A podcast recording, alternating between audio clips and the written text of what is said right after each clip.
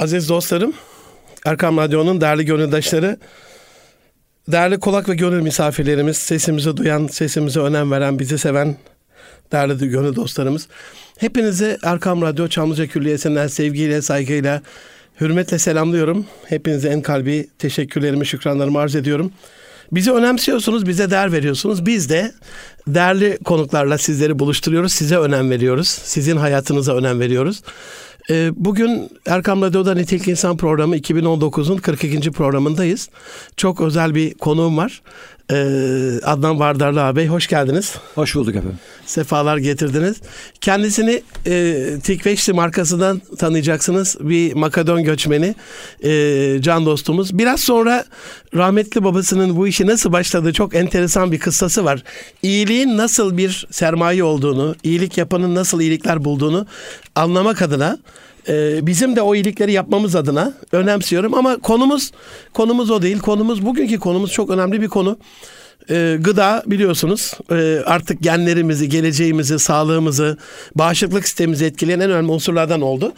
2019'da 21. yüzyılda biz e, yüzyıllar öncesinde Hipokrat'ın dediği gerçeğe döndük. E, gıdalar yiyeceğiniz, yiyeceğiniz de ilaçlarınız olsun. E, o anlamda ilaç gibi e, gıdaların e, çok önemli olduğu bir e, çağ yaşıyoruz. Can dostlarım bu anlamda bugünkü konumuz girişi bile çok uzun sürdü bu kadar önemli bir konu çünkü. Bizim e, akredite ürünlerle alakalı, e, yöresel tatlarımızla alakalı, bunun kalitesiyle alakalı, tesciliyle alakalı, daha doğrusu bunun daha sistematik bir halde güven veren bir unsura, bir sisteme dönüşmesiyle alakalı değil mi Adnan abi? Konuyu evet. böyle özetlersek evet, evet, e, evet, iyi olur. Direkt insan sağlığıyla. İnsan ilgili. sağlığıyla alakalı. E, can dostlarım, e, Adnan Vardarlı e, ağabey, e, sen Bonea mezunu, şeyde Fransa'da bu işin okulunu okuyan sütçülük değil mi evet, abi evet, okuduğunuz? Evet. Kaç yıllık bir eğitim aldınız bunun ee, üzerine? 4 yıl 4 iş, yıllık. işletme ve sütçülük okudum. Evet. Eyvallah. Ondan sonra e, tabii Türkiye'ye geliyor. Şu anda da e, üzerinde durduğu çok önemli faaliyetler var ama ben onunla tanıştığımda e, bir önceki bakanımıza gıda ile alakalı, sütle alakalı, peynirle alakalı, yöresel ürünlerle, e, akredite ürünlerle alakalı muhteşem bir bilgi e, damıtılmış bilgi özeti olan bir sunumla tanıdım.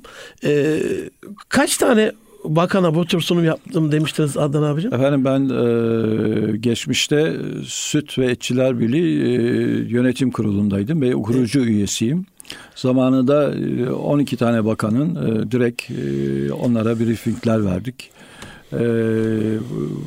Türkiye'deki tarım sektörüyle ilgili Avrupa Birliği uyum yasaları ve diğer konularla ilgili nasıl bir doğru bir gelecek sağlamamız gerektiğiyle ilgili bilgi aktarımı sağladık. Eyvallah. Asıl konuya geçmeden babanız rahmetliyle alakalı nasıl başladığıyla alakalı kısmı kısaca bir alsak. İyilik iyilik nasıl hayra dönüyor? Evet, iyi sonuçlar evet, veriyor bu anlamda. e, rahmetli babam e, annemle birlikte Makedonya'nın e, Tikveş, e, Kavadar kasabası ve Tikveş bölgesinde doğumları ve sonra işte 1920'lerin sonuna doğru e, Cumhuriyet'in ihlaliyle birlikte e, Türkiye'ye e, zorunlu göç e, yapıyorlar. E, önce İzmir'e yerleşiyorlar. Sonra babamla annemin evlenmesiyle birlikte İstanbul'a geliyorlar.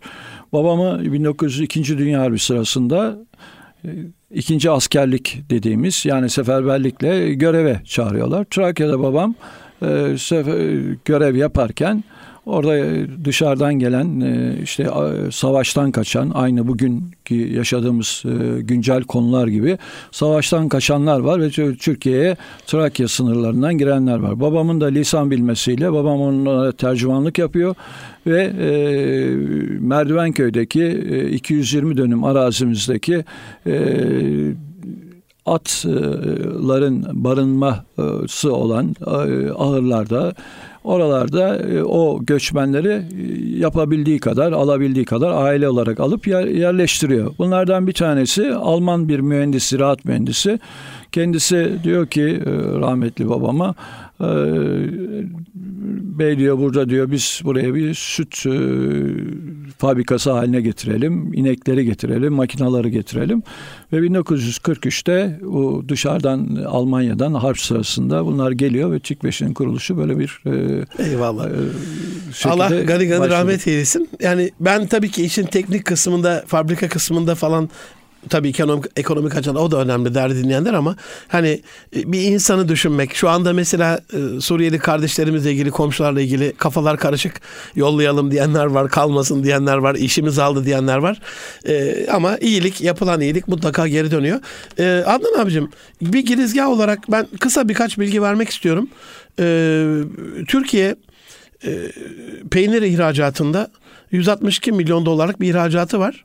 Almanya'nın 4.6 milyar e, dolar yani e, Hollanda'nın 4.1 Fransa'nın da 3.7 ilk üç böyle geliyor. E, gayri safi milli hasılaya göre oranladığımız zaman inanılmaz e, bir şey var, oran var. Hele Hollanda'ya baktığımızda hani tarım ihracatında Amerika Birleşik Devletleri'nden sonra dünyanın en büyük tarımsal ürün ihracatçısı. 2018'de 107 milyar. Yani biz şimdi tarım, gıda falan konuşuyoruz ama ne önemi var gibi gelmesin. Ee, Amerika'nın 270'te biri kadar Konya'dan birazcık büyük bir şey bir eyaletimiz, bir ilimiz olmayacak bir yer. Ee, yani 107 milyar dolar tarım ihracatı yapıyor. Türkiye'nin toplam ihracatı geçen sene 168 milyar dolar. Bu anlamda coğrafi işaretler neden önemli? Katma değerli ürünler neden önemli? Ee, gıdada e, markalaşmak neden önemli? Tesciller, akreditasyon neden önemli? Nasıl yapmamız lazım diye. Hani bu bilgileri verdikten sonra ben size e, sözü vermiş olayım abi buyurun. Ee, şimdi biliyorsunuz ki e, Türkiye'miz 1950 ile 60'lı yıllarda Türkiye'mizde e, biz gelişmişlik ölçüsü olarak hep e, araba yapacağız, buzdolabı yapacağız, sanayi ürünleri yapacağız ve biz bütün sorunlarımızı çözeceğiz diye çıktık yola. Fakat şu anda dünyanın en iyi arabasını yapıyoruz. Amerika'ya, işte Avrupa'ya satıyoruz. Buzdolabında öyle. Yani çeşitli e, metallerde biz gayet güzel e, başarıları sağladık. Dünya çapında e, üretimlerimiz var. Ama bir şeyi beceremedik. Biz tarım ülkesi diye yetiştiğimiz 50'ler 60'larda gençliğimizde tarım ülkesi dediğimiz ülkemizde tarım sanayini beceremedik. Ee, buradaki tarım sanayindeki beceremememizin sebebi de e, buradaki sonuç olarak ne oldu? E, büyük şehirlere çok büyük güçlü göçler oldu. Çünkü oradaki insanın e, topraktan e, koparak e, gelip e, kendi aşını bulması için e, büyük şehirler yerleşmek mecburiyetinde kaldı. Ee, bunun e, buradaki e, konumuzun nasıl e, yani bugün Avrupa'daki o rakamları söylediğiniz dünyanın gelişmiş ülkelerindeki rakamları söylerken şunu hiçbir zaman unutmamamız lazım. Bu Avrupa'mızdaki bu gelişmiş rakamlara ulaşırken ilk başta yaptıkları konu hepsi tarım sanayine çok ciddi destekler vererek buralara geldiler. E, destek derken e, sadece parasal destek o en son parasal destek. Birincisi eğitimle ilgili. Yani bizim e, şöyle e, ben tanımlayayım. E, bizim şehirdeki marangozun oğlu marangoz oldu. Elektrikçinin oğlu elektrikçi oldu. Tornacının oğlu tornacı oldu ve kendini geliştirerek makinelerini değiştirerek oldu. Bugün kırsal kesime baktığımız zaman acaba e, Kastamonu'nun köylerin, Sivas'ın köylerindeki o tarımla uğraşan çiftçimizin Ahmet'in, Mehmet'in oğlu ne yaptı? Nasıl bir, bir yol, yol çizdi? Biz onlara oralara normal liseler yaparak onları birincisi ailesinden, evinden ve babasının işinden uzaklaştırdık. Onların mesleki bilgilerle yani yöresel olarak meslekle ilgili bilgilerle e, yetiştirmemiz gerekiyordu. Orman köylerinde orman liselerini açarak. Eyvallah. E, diğer işte e, tarım kesimini yapan ne bileyim Çanakkale yöresinde işte domates, Çanakkale domatesi yetişiyorsa oradaki tarım e, gene e, meslek liselerini açarak orada tarımla yani babasına ve annesine faydalı oradaki birikimlerine faydalı, orada yaşamını idame ettirecek o gençleri bir bağ o, kurduramadık. Bir bağ kurduramadık. Abicim, çok özür dilerim. Evet. Bu dediğiniz olay öyle büyük bir ihanete yol açtı ki şimdi ben bir ara Tapu Kadastro'ya danışmanlık yaptım arazi bütünleme ile alakalı evet. harita şirketindeyken uçakla uçup evet. o büyük arazileri. Şimdi anneden babadan alıp e, toprağıyla gönül rabıtasını koparttığınızda baba vefat ettiğinde bu sefer o toprak bilgi de yok. Gelip işlese de becerisi yok. Hemen sat kurtul payımı alayım hissemi alayım diye bu sefer o büyük araziler küçüle küçüle kibrit kutusu büyüklüğüne geliyor. Verim olmaz zaten yani teknik olarak. Böyle bir sonuçla sonuçlanıyor.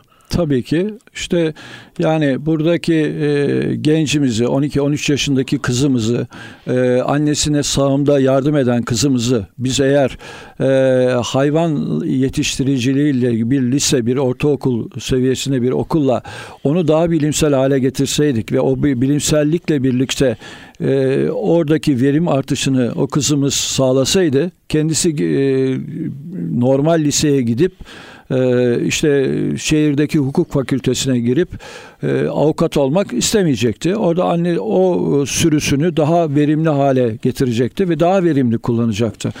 E, bunlar tabii bu normal liseleri orada açarak biz eğitimde bazı konuları hallettiğimizi zannettik ama maalesef e, o topraklarda doğmuş büyümüş insanları o topraklara, o muhite, o yaşadığı ortama yabancılaştırdık.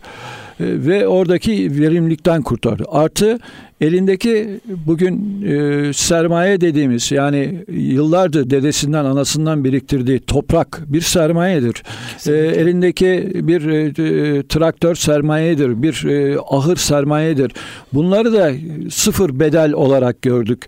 E, bunları bir e, şimdi e, bir sermaye e, birikiminden bahsettiğimiz zaman yani hem bilgi birikimi hem sermayeyi evet. nesillere intikal ettirdiğimiz zaman ancak verimliliği yakalıyoruz ve karı yakalıyoruz ve orada mutlu oluyor insanlar. Ee, babasından e, marangoz atölyesini devre alan bir e, gencimiz oradaki bütün o e, birikimi de, birikimi de oradaki tornavidayı da bir şeyi de Kesinlikle. en ufak bir aleti bile e, orada bir birikim olarak kendisi intikalini sağlıyor ve bunlar e, ciddi anlamda sonra verimliğe dönüyor ve kara dönüyor, paraya dönüyor, üretime dönüyor. Şimdi buradaki tabii e, bu, bu birinci neden bu eğitim sistemimizle e, konu. İkinci konu da tabii burada bizim çok uzun zaman ya agro endüstriye yani bugün uh-huh. eğer e, siz tarımdaki zinciri tamamlayamazsınız yani buğday, buğdaydan sonra çıkıp işte un fabrikası ve e, makarna fabrikası gibi e, işte hayvan, e, yem, hayvan, süt, süt fabrikası şeklinde bu zinciri tamamlamazsanız bu zincir bu zincirdeki en iyi üretimi de yapsanız, en iyi sarımsak üretimini de yapsanız, en iyi domates üretimini de yapsanız, en iyi e, süt üretimini de yapsanız o üretim değerlenmiyor, pazara ulaşamıyor. Karadeniz'de şey yaptılar ya bir ara kivi. Soğuk hava deposu yok. Evet. Bu sefer elinde kaldı yetiştiricinin. Şimdi ta, tarımın tarımı ve tarıma dayalı endüstrinin en önemli konusu zinciri tamamlamak. Kesinlikle. Bir taraftan e, üretim ta topraktan başlayan e, üretim e, işte mamul haline gelecek, pazara gidecek. Üretim bu şekilde gidecek ve ters kanalda da maddi imkan geriye dönecek. Yani parası e, bir şekilde e, geriye dönmesi gerekiyor. Ki o yaşam idamesini e, devam etsin. Biliyoruz ki bugün tarımdaki büyük bir çoğunluk senelik programlarla oluyor. Yani siz üretiyorsunuz bir sene sonra mahsul alıyorsunuz ve bir sene sonra onları yani Orada düşünün o insanın bütün birikimlerini oradaki tarlasına yani sabah 8 e, saat çalışıyor, gidiyor, ekiyor, biçiyor, şey yapıyor ve bütün imkanlarını orada daha fazla verim almak için harcıyor. E bugün işte hayvanına bakıyor, onu e, döllüyor. 9 ay 10 gün sonra inek doğuyor. İşte ondan sonra büyütüyor. Onu yeniden şey yapıyor, süte döndürüyor. Yani inanılmaz bir emek yoğun yaşanıyor ve bu emek emek yoğunun sonucunda eğer maddi imkana e, kavuşmadığı zaman da e, bu işi yapmanın bir anlamı, bir anlamı kalmıyor. Yani uzun vadeli bir konu var. Burada da bir şekilde garantiler olması gerekiyor. Yani bir yol gösterici şey yapılıyor. Türkiye'mizde e, bu e, meşhur e, destekleme alımları vardı. İşte 22 tane de ürünü destekliyorduk. Artı çeşitli birlikler vardı. E, bu birlikler gördük ki e, ve destekleme alımları son yıllarda e, yani 2000'lerin yanına başına geldiğimiz zaman maalesef e, tersine dönmeye başladı. E, bunlar üreten sistemler değil tüketen sistemler haline geldi ve Türkiye'mize çok büyük yaralar açmaya ve bütçelerine büyük yaralar açmaya başladı. İşte e, Çuko Birlik gibi işte bir sürü birlikler e, dipsiz e, kuyular haline geldi büyük zararlar. Artı e, işte çeşitli e, ürünleri biz destekleme alımları yaptığımız için de bu sefer verimliliği unuttuk. Yani sadece ve sadece e, işte 5 dönüm 10 dönüm araziyi ben e, dikeceğim. Bunlar bütün senenin yaşamını idame ettireceğim diye baktığımız zaman da tabii e, bu parayı da niye daha iyisini yapasınız ki zaten da, devlet da, de daha, tabii ki yani şunu demek istiyorum. Bugün bir küçücük bir atölyeye gittiğimiz zaman bir esnafımıza gittiğimiz zaman e, bundan seneler evvel işte ben bu sene şöyle şöyle yeni makine aldım. İşte elektrik kullanımını daha azalttım. İşte daha fazla ürün yapıyorum. Daha verimli çalışıyorum dedi diyordu ama hiçbir zaman bir köylü işte ben bu sene e, toprağımı ölçtürdüm, şöyle sulama yaptım, böyle gübre attım, burada verimliği arttırdım diye bir şey duyamadık. Neden duyamadık? Çünkü devlet zaten fiyatı karşılığı yok zaten onun. Şey yok yani orada e, hiç fiyatı... olmadı mı Adnan abi? Bugüne kadar mesela ben şu anda bir fındık kuruluşuna evet. danışmanlık yapıyorum bir gruba. Evet. Hani fındıkta alım yapıyor. Evet. Kaç ton fındığınız varsa veriyor. Onlar da şundan muzdaripler. Ya bize böyle demesin. Yani e, bir dönümden 200 alıyorsan 400 alabiliyorsan daha verimlisin. iki kat teşvik al yani ya da bir buçuk kat al. Hiç böyle verimliliğe artan bir oranda teşvik duydunuz mu siz? Ee, hayır, Gıdada. hayır yok. Ee, şöyle bakın e, çok çarpıcı bir örnek vereyim size. Trakya'yı biliyoruz. Eyvallah. Trakya'da işte Bulgaristan Yunanistan sınırı var biliyorsunuz. O sınırı biz çizdik yani sonuçta işte biliyorsunuz e, sınır çizildi. İklim dediğimiz zaman yani Edirne'den devam ettiğimiz zaman Bulgaristan'ın ta Sofya'ya kadar aynı e, ova devam ediyor. Trakya devam ediyor. E, bu tarafta bizim e, buğday verimimiz 400 kilo e, 600 kiloyken e, şeyde e, 800 kilo 1000, 1000 kilo Bulgaristan'da. Bunun sebebi nedir? Aynı güneş, aynı toprak, ya. aynı yağmur ama bir tek şey var bilimsellik. Şimdi bilimsellik bir, iki türlü olur. Bir işte biraz evvel söylediğim gibi o gençleri okutmak olarak. İki, e, kişinin kendi çabasıyla yani o e, ben bunu daha iyi nasıl yaparım Kafaya diye şey yapar. Ama uğruna. bunun içinde bir ona bir hedef e, vermek gerekiyor. O da yok. Üçüncü konuda bizim e, Tarım Bakanlığımız var. Tarım Bakanlığımız ilçelere kadar ciddi anlamda biliyorsunuz çok güzel örgütlü. Ama maalesef buradan hepimizin söylediği ben bunu bir e, gerçek olarak söylüyorum bir e, kötülemek olarak söylemiyorum. Tarım Bakanlığımıza ilçelerdeki müdürlüklere girdiğimiz zaman e, oradaki çalışanların ayakkabılarında ne bir e, toprak e, paçalarında toprak görüyorsunuz ne de bir affedersiniz hayvan e, gübresi görüyorsunuz.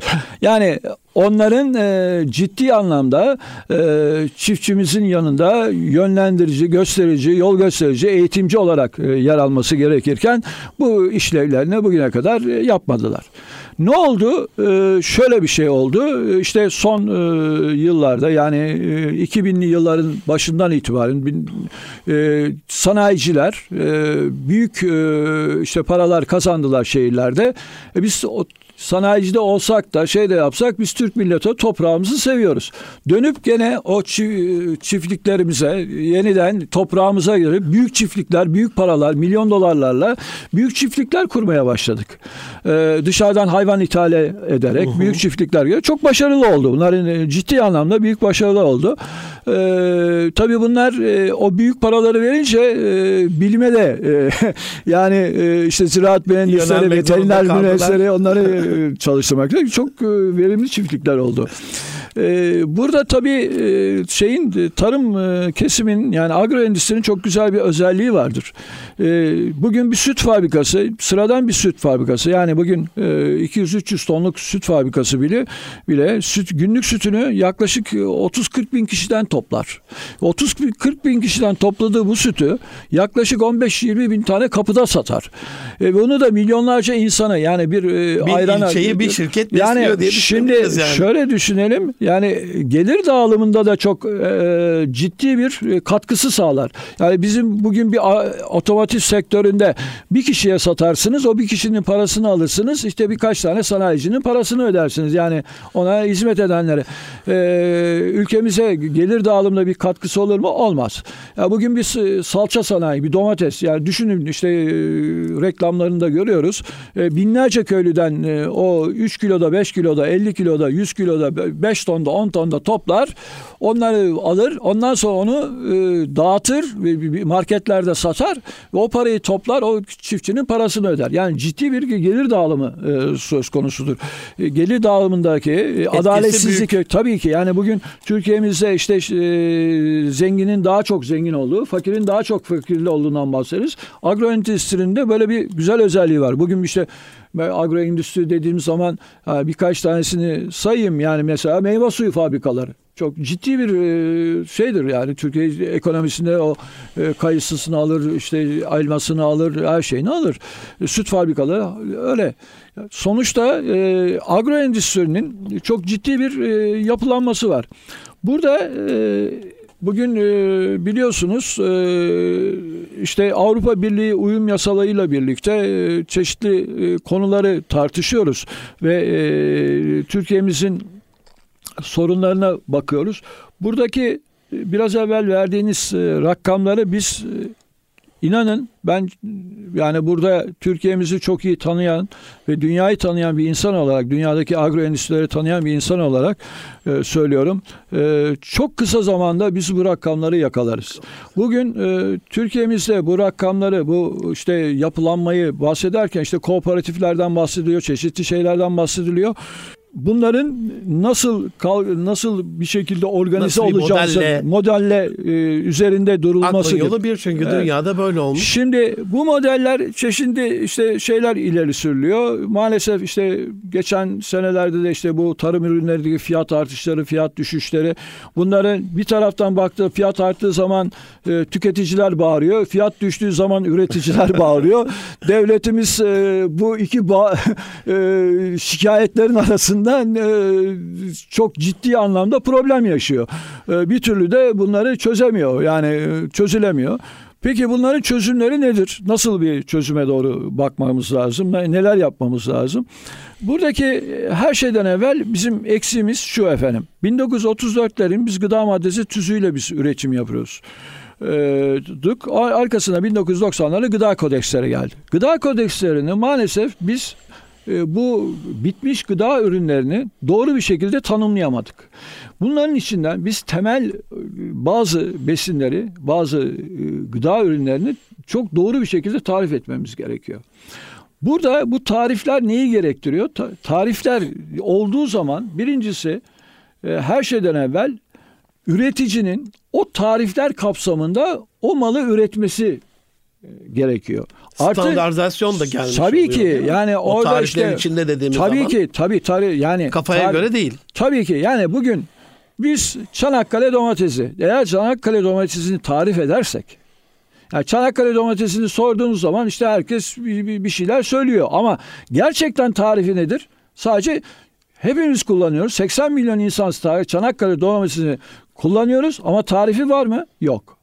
Yani bugün Giresun fındığı, fındık var bir de Giresun fındığı var. Öyle mi? Peki Kesinlikle. Giresun fındığını tarif edebiliyor musunuz? Bana edebilir misiniz? Edemezsiniz. Neden? Çünkü tarifi yok. Ama herkes diyor ki Giresun'un fındığı farklı. Tamam. Şimdi konu ama mesela Amasya e, şey elması. elması. E, tarif edebiliyor musunuz? Edemiyorsunuz. Peki nasıl tarif edeceğiz? Edeceğiz bunu. Sonuçta burada yani e, bu tarifleri doğru yapacağız bir. İki, o yöredeki eğer bu ürünü biz dünya çapında haline getirmek istiyorsanız yani Eğer e, Amasya elmasını, Giresun fındığını dünya çapında hale getirmek istiyorsanız oradaki üreticiyi akredite edeceksiniz. Yani oradaki oturacaksınız köylere, bütün envanteri çıkartacaksınız, ağaç sayısını çıkartacaksınız, üretim e, alanlarını hesap edeceksiniz ve bunları Kapasite ortaya çıkacak. bunlar kapasite ortaya çıkacak ve bunları Tarım Bakanlığı'nın e, sitesinde yayınlayacaksınız. Diyeceksiniz ki Amasya'nın şu şu şu köylerinde şu şu şu insanlar gerçekten Amasya elması üretiyor ve bu insanların Amasya elmasıdır diyeceksiniz. Yetmeyecek bu. Ondan sonra o Amasya elmasının ne kadar çıktığını ve onu akredite ettikten sonra o Amasya elmasını satan insanları yani Amasya elmasını marketlere gittiği zaman nereden aldığını, kimden aldığını o sistem içinde alması ve satmasını sağlayacaksınız. Mesela ben size e, ezine peyniri. Şimdi ezine peyniri evet bir orada bir dernek kuruldu, ezine peyniri üretiliyor fakat e peki şöyle bir şey söyleyeyim. Yani ezine peyniri deyince aklınıza ne geliyor? Ezine'nin yaylalarında otlayan e, ineklerin ve koyunların sütünden elde edilmiş peynir geliyor değil mi? Peki oradaki üretici eğer Afyon'dan tankerle süt getirip de orada ezine peyniri üretiyorsa bu oldu mu? Olmadı. Olmadı. Demek Bununla- ki Bununla alakalı Adnan abicim e, kısa bir ara vereceğim. Akreditasyon ve coğrafi tesciller, işaretler ne sağlıyor? Tüketici açısından, üretici açısından, devlet açısından. Şimdi çok önemli bir sektör patriot sektör deniyor tarıma. Yani vatansever bir sektör. E, Allah korusun savaş durumunda e, kendiniz üretmek zorundasınız. Yani dışarıdan araba alabilirsiniz bilmem ne falan ama bu toprak bir şey üretmiyorsa e, ben çocukluğumdan beri şöyle duyardım. Son yıllarda duyamaz oldum. Türkiye tarımda kendine yeten birkaç ülkeden bir tanesi. Hani bu söylediğiniz şey onu da sağlayacak bir verimliliği getirecek, güveni, kaliteyi getirecek. Etkilerini kısa bir aradan sonra inşallah devam edelim. Ee, can dostlarım Erkam Radyo'da Nitelikli İnsan programında e, Adnan Vardarlı abiyle e, gıdayı konuşmaya devam edeceğiz. Tarımı konuşmaya devam edeceğiz. Kısa bir aradan sonra yeniden görüşmek üzere. Can dostlarım, Erkam Radyo'nun aziz dinleyenleri, e, Erkam Radyo'da Münir Arıkan'la Nitelik İnsan programındayız. E, Adnan Vardarlı abiyle gıdada, tarımda e, coğrafi işaretleri, akreditasyonu, e, standartizasyonu, e, özellikle katma değerli ürünlerimizin, kaliteli ürünlerimizin olmasını, e, bu konudaki tecrübelerini dinlemeye devam ediyoruz.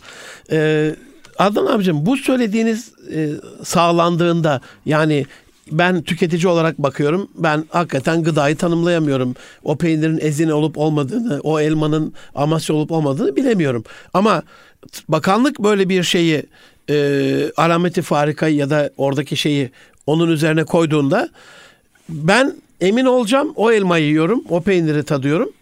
E, üretici daha kaliteli bir ürün sattığı için katma değeri yüksek olacak, daha fazla para kazanacak. Doğru mu anlıyorum? Aynen öyle. Şimdi biz e, büyük e, tarımda büyük büyük laflar etmekle etmektense e, büyük büyük projeler yapta, yapmaktansa yöresel projelerle bu işe başlamamız çok e, akılcı olacak ve kaynaklı kıt olan kaynaklarımızı doğru şekilde kullanacağız. Bu konu yani buradaki devletimizin e, en önemli konusu akreditasyon ve tarif getirmesi. Bu çok önemli. Bu nedir? E, Mesela işte e, bunu yaparken de tabii ki kendi başına değil, üniversitelerden, sanayiciden, üreticiden yani toplumun her kesiminden bir yuvarlak masa yani Amasya'da bir yuvarlak masa kurulursa bununla bütün tarafları orada toplarlarsa ta, ağacı tarif ederek e, işte yöreyi tarif ederek sadece yöresel diyoruz. Yani mesela yöresel ürünler diyoruz ama o yörenin coğrafi, coğrafi de diyoruz. Yani şeyden kısıtlı kalmamalı ben, bana göre yani e, şimdi bizim bir şehir planlamamız var, kasaba sınırlarımız var. Onların ötesine geçmeli. Çünkü o eğer elma ağaçları farklı e, şehirlere doğru gidiyorsa e, Amasya elması onları da onun içine katmalı. Yani bir vadini bir e, vadi dediğimiz zaman bir Giresun dediğimiz zaman eğer Giresun'un sınırlarında o Giresun fındığı co- e, iklimsel olarak bir yerlere doğru gidiyorsa mesela e, onu da içine almalı. Alacak yani orada gitmeli. orada köyler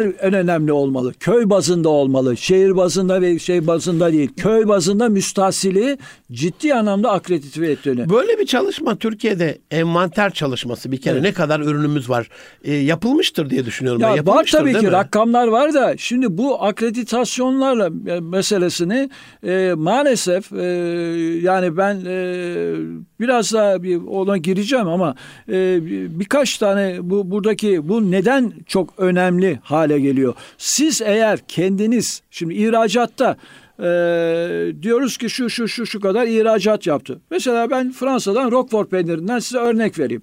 Bir 2000 yani 2000'li yıllarının başında pardon e, e, 20. yüzyılın başında yani 1900'lerin başında oradaki yöre Ro- Roquefort Vadisi bir koyunculuk olan bir vadi. Oraya akredite ediyorlar. Müstahsilleri akredite ediyorlar. Ondan sonra oradaki yaşayan diyorlar ki bu süt bu bölgede işlenir. Diyorlar ki siz bu sütü alıp da diğer bölgeye taşıyamazsınız. Dolayısıyla oradaki mandıracılara şey yapıyorlar. Oradaki mandıracılar bunu yapmak zorunda. Ve, dolay ve bunu tarif ediyorlar. Yani nasıl tarif ediyor? Diyorlar ki işte siz Şu bu kadar inekten şu, olacak, şu koyundan olacak, Şu şu, kadar olacak. olacak. İşte e, pastörize edilmemiş olacak. Ondan sonra işte şirden mayası olacak filan falan. Bunu çok doğru tarif ediyorlar. Ve diyor ki sen Roquefort peyniri yazabilirsin. Üstüne de Ahmet'in peyniri, Mehmet'in peyniri yazabilirsin. Yani senin firman önemli değil ama Roquefort peyniri. Ne oluyor? O daha üretim yapılmadan o yöredeki e, akredite edildiği için daha 2019-2020 programında kaç kilo üretileceği belli. Belli. Şimdi ne oluyor? Siz diyelim ki küçük bir üreticisiniz. Yani e, atıyorum ezine peyniri işte 300 bin tane teneke çık- çıkıyor. Siz eğer 2000 tenekesine sahipseniz sizin varlığınız devam ediyor. Yani büyük marketin kapısından girerken diyorsunuz ki bu 200 bin tenekenin 300 e, 3 bin tanesi benim yani. Dolayısıyla siz ezilmiyorsunuz. Küçük Eyvallah. üretici, küçük tüketici şey ve siz artı bir paraya sattığınız için de dönüyorsunuz. Artı parayı da müstahsille paylaşmak istiyorsunuz. Ya. O pası paylaştıkça da müstahsilimiz ondan parayı daha fazla katma değerli ürün olduğu için ve kendisi de artık akredite edilmiş bir müstahsil olduğu için de artık güvenle yatırım yapmaya başlıyor. İşte bu birbirinin Süper. o- yani biraz evvel anlatmaya çalıştığım o zinciri siz tamamlamaya tamamlıyorsunuz. Aslında bir de şöyle yönü var abi. Milyonlarca lira reklama bilmem neye pazarlama yatırım yapmadan ben akredite ürünün şemsiye markası altında o parayı oraya kullanacağım parayı kendi yatırımımda kullanıyorum. Bir anlamda bana para kazandırıyor. Çok güzel bir şekilde tespitiniz var. Çok teşekkür ederim. Yani inanılmaz bir tespit yaptınız. İşte ben de bunu söylemeyeceğim. Bu devletimizin yaptığı bir e, akreti. Ve ne oluyor? Düşünün eğer e, bir Japon e, Tokyo'daki bir Japon hanım eğer e, e, Amasya elmasını almak istiyorsa giriyor e, internete oradan sizden bir e, 20 kiloluk bir e, sandığı sipariş ediyor E, Tokyo'da evet ben e, Amasya elması yiyorum diye. Ve yüzde yüz aldığından emin. Evet. Evet ne aldığını Bitcoin bilmiyorum. gibi bir şey yani Evet, tescilli. şimdi şöyle bir şey var bakın efendim. Aldatma Ee, yok. Siz sizin tanımadığınız, sizin akredite etmediğiniz bir ürünü dışarı nasıl satarsınız? Nasıl bir Fransızı, bir Almanı, bir Japon'u ikna edersiniz bu konuya? E siz tanımıyorsunuz. Ya. İlk önce siz tanımanız gerekiyor. Yani sizin sizin ürününüz olması lazım. Sizin Giresun fındığınız olması. Şimdi burada demek değildir ki diğer taraflarda fındık satılmayacak elmasa. Bizim öyle bir zenginliğimiz var ki her yörenin Kendine her yörenin özel. kendisine Kesinlikle. mesela Van'ın otlu peynirinden işte bilmem bunlardan bahsetmiyorum. Yani işte İzmir tulumu yani peynir çeşitleri zaten süt ürünleri bir ayrı şey. Şimdi Diğer- yeni balımız dünya birincisi oldu. Aynen öyle. Eğriçayır Şimdi balı, bakın, e, anzer balımız anzer- vardı. yani- Artıyor şeylerimiz. Tamam ya ama çıkılır. bunları bunları ben Tarım Bakanlığı'nın sitesinde görmek istiyorum efendim. Konumuz Süper. bu. Tarım Şemsiyeyi Bakanlığı- devlet kursun. Tabii ki. Onun tabii, altına tabii toplasın. Ki, kooperatifler, kooperatif. Ondan sonra zaten bakın siz bunları yaptığınız zaman zaten kendiliğinden kooperatifler, kendiliğinden Kesinlikle. birlikler oluşacaktır. Kesinlikle. Ama burada devletimizin yön göstermesi. Artı bir şey daha geleceğim. Meşhur devletimizin sübvansiyonları ve kredilendirilmesi. Şimdi diyor devletimize baktığımız zaman e, bu krediler diyor ki ben diyor şu kredide dağıtıyorum işte sübvansiyon da veriyorum şu kadar para verdim bu Destekleme kadar. de yapıyorum. Peki bunların hakikaten hakikaten gerçekten e, gerçekten İşe doğru yarar bir şekilde yarar bir şekilde olduğunu nasıl tespit edeceğiz? Şimdi düşünün. Bakın size bir örnek vereyim. Şimdi Amasya elması. Eğer Amasya elması akredite ederse Am- Amasya'ya dönüp ben bu bahçemi e, ekmek istiyorum deyip tarım ilçeye gittiği zaman tarım ilçeye diyecek ki ben buraya ekmek istiyorum ama benim param yok. Diyecekler ki bak Amasya elması için özel krediler var, özel teşvikler var. Git işte fidan için, gübre Aşı için, için. şey için. Yani siz nokta atışı yapacaksınız Süper. o zaman. Kime ne verdim, kime ne Ben diyeceksiniz ve bunları bakın bir Amasya elması için 5 sene, bir e, ne bileyim Ezine peyniri için bir 5 sene. Bu şekildeki teşvikleri alın, 3 sene 5 sene yapın. O bölgeyi zaten Zaten ondan belli sonra bir saha- gerek zaten ondan sonra gerek kalmayacak. Sen Sa- kendi kendini zaten onlar tut- Aynen. götürecek. Abi Roquefort dediniz. Ben birkaç yabancı arkadaşıma bu Konya Divli Obruk peyniri verdim. Ya dediler Roquefort ayarında biz bunu niye bilmiyoruz? Yani bu demek ki Tarım Bakanlığı'nın Tabii ki yani görevi. bu, bu bunu Var olanı- şimdi bakın Obruk beni tarif edin. Yok. Yani orada işte e, televizyonlara Mağarada çıkıyor. falan. Şimdi böyle e, güzel programlarımız var te- televizyonlarda. E, çeşitli insanlar işte zenginliğimizi göstermek için gösteriyor. Ama nedir? Tarif var mı? Yok. Yok. Yani bir akreditasyon var mı? Yok. Obruk peyniri tamam Obruk peyniri güzel ama çok bu- az değil mi var olan tariflerde? Daha Antep baklavası yeni tarif Efendim, yapıldı diye ya biliyorum bakın, ben. Tarifi Yani- çok detaylı yapmak lazım. O öyle şey değil. Yani bir de Bilimsel bana göre bana göre Gaziantep baklavasını Gaziantep il sınırları içinde yapılması. Yani Türk İstanbul'da İstanbul'da Gaziantep baklavasının yapılmaması lazım. Kesinlikle. Bu kadar bir şey. Kesinlikle. Orada, oradaki şube buraya satabilir ama onu yaptı. Buradaki baklava başka bir baklava olarak satılması lazım. Yani yöreye hizmet. Buğdayı- yöreye- buğdayı Artı- yöresel artı abi. sadece bakın nereye kadar getiriyorlar? Şu anda Avrupa'da bu yapılıyor. Mesela Gruyère peyniri, Gravyer dedi. Yani meşhur dedim. İsviçrelilerin peyniri. Ne diyorlar? Ne yapıyorlar biliyor musunuz? Sizi yöredeki ambalajcıdan almaya zorluyor. Yani siz teneke kutunuzu e, Ezine'deki teneke kutuyu yani tenekeyi e, peynirin oradaki üreticiden alıyorsunuz. Yani yöreye bir zenginlik getiriyor. İşte katkı maddesi, tuzunuzu, her türlü malzemenizi de yöreden alıyorsunuz. Mesela Gaziantep'teki baklavacılar Gaziantep'teki kutuculardan karton kutularını almak meselesine getirmesi lazım. Dolayısıyla işte yöresel kalkınma budur. Bu bütün, o- girdilerini destekliyor. Tabii ki tabii ya tabii ki. Ambalajına kadarsa hiç onu Ambalaj- düşünmemiştim ta- bak tabii ambalaj. ki tabii ki ambalajına kadar. Yani sonuna kadar orada orası Yöreyi kalkındırmak Artık amaç. şekeri de dışarıdan getirmem. O yöreden bulabildiği kadar varsa o yöreden almak zorunluluğu getirmek lazım. Yöresel kalkınma budur. E, Ya bunlarca mesela bu sadece gıdada da değil. Mesela e, Eskişehir'in e, lüle taşı, işte e, Erzurum'un oltu, oltu taşı, taşı, gibi. eyvallah. Onların oradaki insanları siz eğer akredite ederseniz oradaki diyeceksiniz ki bu taşı burada işleyeceksiniz. Oltu taşını alıp İstanbul'a getirip işlemeyecek. O oltu taşı olmayacak. Hem oradaki sanatkarlara bir destek. Tabii ki, tabii ki, tabii hem ki. sanatın devamıyla ilgili bir destek. Tabii ki yani burada bunları bu akreditasyonu ve tarifleri doğru yaptığımız zaman e, herkes ona ilgi duyacak. Şimdi benim arkadaşlarım var sanayici arkadaş- İstanbul'da işte paralar kazanıyor. Sonra e, romantik diyorum ben bunlara. Diyorlar ki işte biz hani toprağa gidelim işte keçi yapalım işte e, şey yapalım e, tra- e, Balıkesir'e gidelim orada süt fabrikası yapalım. Sonra işte keçi yapacağım koyun yapacağım. Ondan sonra onunla işte peynir yapacağım satacağım.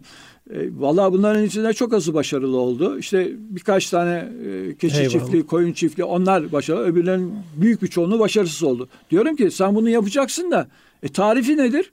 Yok. Ya. Yok. Yani sonuçta bir pazarda bir tarih şey var mı? Yok. E, dolayısıyla sen bunu satıyorsun. Marketlerde büyük marketler zaten piyasaları eline geçirmiş.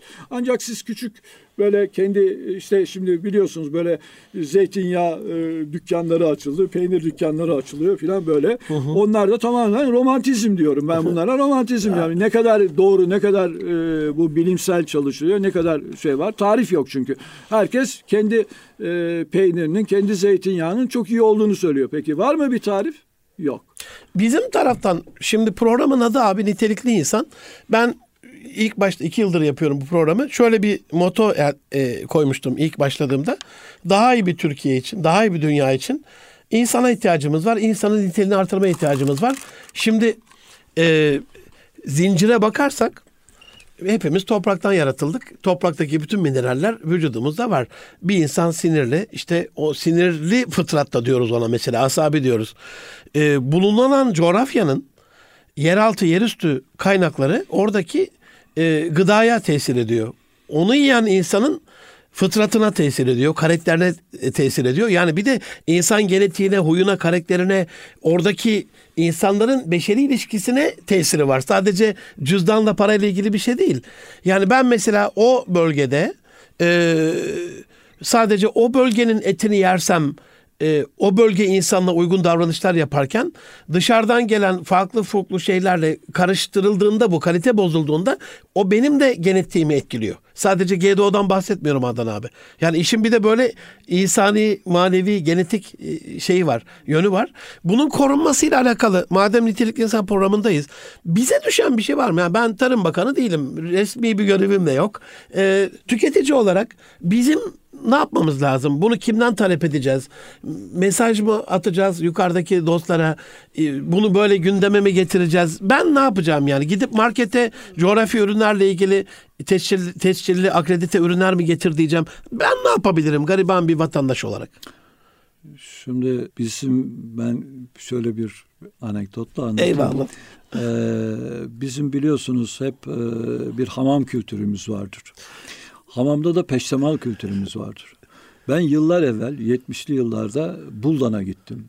Buldan'da orada o o dar dokuma özel Buldan peştemalleri peştemal gördüm. E, sonra hayatım boyunca hep onu istedim. Şimdi e, yani neyi isteyeceğimizi nasıl bileceğiz? Yani esas mesele orada. Yani esas sorunun altında yani biz e, evet yani kalitelisini istiyoruz, düzgününü istiyoruz ama yani onu e, onlar ancak bize yani bazen işte peştemal sahibi ne kadar güzel peştemal diyoruz. Ne kadar şey filan diyoruz. Veya bir peynir yiyoruz işte ne kadar güzel elma diyoruz filan ama bunun arkasında artık öyle bir hale geldi ki bizim yaşlardaki insanlar ancak biz bunları biliyoruz. Gençler bunları bilmiyor. Bilmiyor. Bilmiyor. Yani Eski lezzetleri, ama bunlar tatları. işte biz bunu kaybettirdik. Neden kaybettik? Bizim kabahatin, bizim neslin kabahati. Biz tarifleri doğru yapamadık burada. Yani buldan peştemalının ne olduğunu, Bursa havlusunun ne olduğunu, Bunları doğru tarif etmek için yani e, işte eğer siz buldan peştemalını doğru tarif ederse işte yüzyıllardır gelen yüzyıllardır gelen o, o dokumayla o, o kaliteyi siz nesillere intikal ettiriyorsunuz. Burada ilk önce bilmek gerekiyor ki talep edeceğiz. Şimdi gençleri bilmiyor. Ya bizler tamam da bizler de kısıtlı işte artık yani o kendi yaşam kültürümüzde o zamanlar yoktu. O zamanlar peştemal işte bu buldal peştemalı diye Bursa havlusu diye satılıyor. Havlu Rize Feretikosu'nu dar dokuma derlerdi. Yani bu böyle satılıyordu. İşte e, gemlik zeytini diye satılıyordu. Bir de derler ya Adnan abi ne istediğini bilmek bildiğini istemektir. Yani insan seçtiklerini bildikleri arasından tabii, yapıyor. Tabii. E, yeni nesil bilmediği için Bilmi, kendini bilmiyor, tekrar bilmiyor, ediyor. Bilmiyor Kısır ki, döngü küçük bir şeyden. Ki, bilmiyor ki. Kümeden alıyor tabii alacaklarını. Ki, tabii ki tabii ki. Yani o hani sizin söylediğiniz e, ben e, kendi yani bugün e, Kastamonu ben sarımsağın Kastamonu sarımsağının dünyanın en iyi sarımsağı olduğunu inanın Fransa'da Siyal fuarında 80'li yıllarda öğrendim. Yani girdim böyle bir e, asmışlar oraya işte e, Kastamonu sahasına girdim adam sarımsağı ithal ediyor. Orada çeşitli ürünler e, işte sarımsaktan sarımsak tozu her türlü şey yapıyor filan. Benim de Türk olduğumu fark etmedik. Sohbet ediyoruz. Dedim ki ne farkı var? İşte bak dedi buraya böyle asıyorsun dedi. Bu iki sene dedi eriniyor Kalıyor. şeye kalıyor. Gayet güzel filan. Ve o zamanlar e, sarımsak e, şeyde Kastamonu'da sarımsak Taş köprü sarımsağının değil mi? e, e, işleme e, fabrikası yoktu. Sonra galiba birkaç tane tesis açıldı son yıllarda. Yani biz kendi kıymetimizi bilmiyoruz. Kendi ürettiğimiz e, şeyleri. Mesela e, kapari olsun yani bugün e, Türkiye'de tüketilmeyen ama dünyada bizim ismimizle tü- e, tüketilen bir sürü şeyler var. Şey, şey var e, meşhur e, ku- kuru üzüm var. O küçük inz- e, üzümümüz Ege- var. Ege E, şey var, çekirdeksiz. e, çekir, şey var. Evet, Sultaniye e, üzümü. Sultaniye üzüm var. Artı e, gene günlerde üretilen o e, şey diyorlar ona e, gene e, küçük üzüm var. O tatlılarda kullanılan. Adıyaman Besne üzümümüz var. Büyük Yani olanlarda. Dünyaya alınıyor ve dünyaya satılıyor. Bizim haberimiz yok. Burada işte bunları biz kendimiz tarif etmemiz lazım. O yöresel tarifleri yaptığınız zaman bunlara değer katarsınız ve ondan sonra istersiniz. Şimdi bunu ben e, Tarım Bakanı'na, bütün sivil toplum örgütleri, bütün ticari örgütlerin yani buradaki e, işte meyvacılar, sebzeciler, e, bütün tarımla ilgili kim varsa bütün odaların, sanayi odalarının, yöresel ticaret odaların Tarım Bakanlığı'na burada baskı kurup bunların doğru bir şekilde akredite edilmesini, doğru bir şekilde eksik olarak değil. Şimdi tüketicimiz, e, üreticimiz bir, bir noktada e, kaçıyor. Neden kaçıyor? İşte ben vergilendirileceğim ko- konusu var. Bunu vergilendirme eğer varsa böyle bir şey bu korkudan bunu vazgeçirmek lazım. Nasıl geçiyor? Biz biliyorsunuz işte Özal bunu yaptı geç geçmişte. Kesinlikle. Fiş, fiş tutmayacak dediler. KDV tutmayacak dediler. Neden? E, herkes vergi olacak. Ama ne dedi Özal? Getirin ben size para vereceğim dedi. Bitti. Müstahsil de. Şimdi müstahsil Devlet makbuzuyla- çözüm üretebilir. Bakın şöyle gayet basit. Bunu Avrupa'da da var. Bunlar bütün yaşanmış problemler var. Mesela tapu problemleri. Bu türlü problemler. Şimdi bizdeki köy kırsal kesim terk edilmiş. Bir tane dayısının oğlu kalmış zavallı. Tapular şeye gitmiş. Ya, bir de o öyle dayısının problem var. oğlunun hiçbir resmiyeti yok. Orada zavallı kalmış da e, ekiyor biçiyor. E Şimdi bunu bunu önüne bunu sistemin dahil etmenin yolları var. Bunları bilerek yapmamız lazım. Yani devletimiz bizim kayıtlı ekonomiyle ilgili çok gaddarca davranılıyor. Burada müstahsil makbuzunu yani üretici makbuzunu getirdiği zaman sen üretici olarak ben seni akredite ettiğim dediği zaman zaten alın terini kişinin Karşılığını nüfusu- tam olarak nüfus almış. kağıdı yani o kişinin üzerinde hiçbir tapu olmasa bile Sadece getireceği müstahsil makbuzuyla o kişiyi akredite etmek mümkün. O akredite edilmiş kişiyi mesela adam 100 bin liralık mal sattı. Ne sattı? İşte e, tavuk sattı, yumurta sattı, fındık sattı. Bütün o müstahsil makbuzlarını toplasın. Ziraat Bankası'na getirsin. Hemen Ziraat Bankası o meblağın yüzde yirmi beşi kadar kredi açsın. Bitti. Zaten o işi yapıyor. Yani Aynen. biz şimdi sanayiciler olarak bankaya ne diyoruz? Bilançolar veriyor. Ne diyoruz? İşte ben bu işi yapıyorum, bu kadar ciro yapıyorum filan. O da işte müstahsil makbuzunu Aynen. getirdi. Yani Hiç tapu zora iste- koşmadan Tapu kolay bir istemeden, şekilde. tapu Eyvallah, istemeden, eyvallah. tapu istemeden. Yani bunların sistemleri Avrupa Birliği'nde bunlar hepsi yaşanmış. Portekiz'de, İspanya'da sadece bizde değil ki tapu sorunları. Onlarda da var. Artı bu e, tapuyla ilgili konu yani bana göre devletin o küçük küçük arazileri satın alıp daha doğrusu ailenin bireyine sen bunları satın al ben sana sıfır faizli kredi veriyorum. Sen bunu çünkü Verimli bir hale getir. Bakın şöyle e, Fransa'daki sistemi anlatayım. En büyük en büyük kardeş, en büyük e, şey e, baba öldükten sonra ona diyorlar ki al burayı. Al, o olmazsa onun altındaki o altındaki devlet sıfır faizli kredi veriyor. Alıyor mu oraya? Şimdi aldığı zaman onu ödemesi lazım. Yani dolayısıyla boş Çalışmaya aynen. Osmanlı sistemi bir anlamda değil mi abi?